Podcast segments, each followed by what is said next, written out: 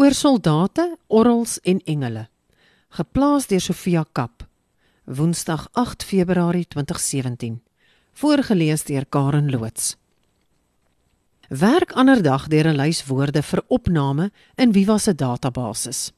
Dit gaan oor uitspraak, nie oor betekenis nie en die onderwerpe loop wyd. En so met die blaai deur amper 12000 inskrywings is daar een wat my opval. Een wat ek baie lank laas gehoor het. Serfyntjie. Ek weet nie of my kind meer weet wat 'n serfyntjie is nie. Ek weet nie of my tydgenote meer weet wat dit is nie.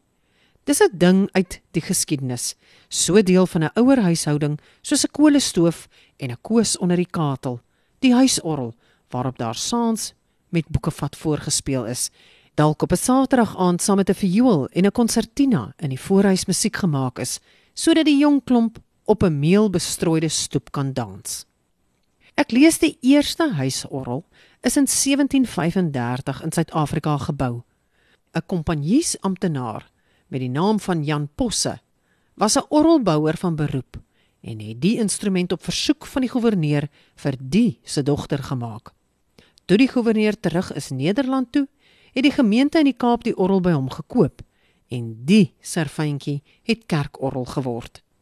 Die eerste orgelis wat hom gespeel het, ene Paul Kraker, was in die weke soldaat in diens van die kompanjie. Serfyntjie was ons familie se woord vir 'n huisorgel. En al is serfyntjie in die WAT opgeteken, is die regte benaming daarvoor eintlik serafyntjie of serafyn, 'n woord wat amper net so verouder is as die instrument. Volgens die etimologie woordeboek van Afrikaans kry ons die woord reeds in Middelnederlands serafyn en het dit toe reeds verwys na 'n engel van 'n hoë rang. Die woord het natuurlik in Latyn gaan draai, serafim, maar dit is reeds in die Hebreëus te vind as 'n afleiding van die werkwoord saraf wat beteken brand. Die verwysing slaan op Jesaja 6 vers 6 tot 7 waar die engel met 'n gloeiende kool aan Jesaja se lippe geraak het en waarna die profeet sy onwilligheid om te praat oorkom het. Die skakel tussen die orgel, die engele en die soldate het nie by Paul Kraker in die Kaap geëindig nie.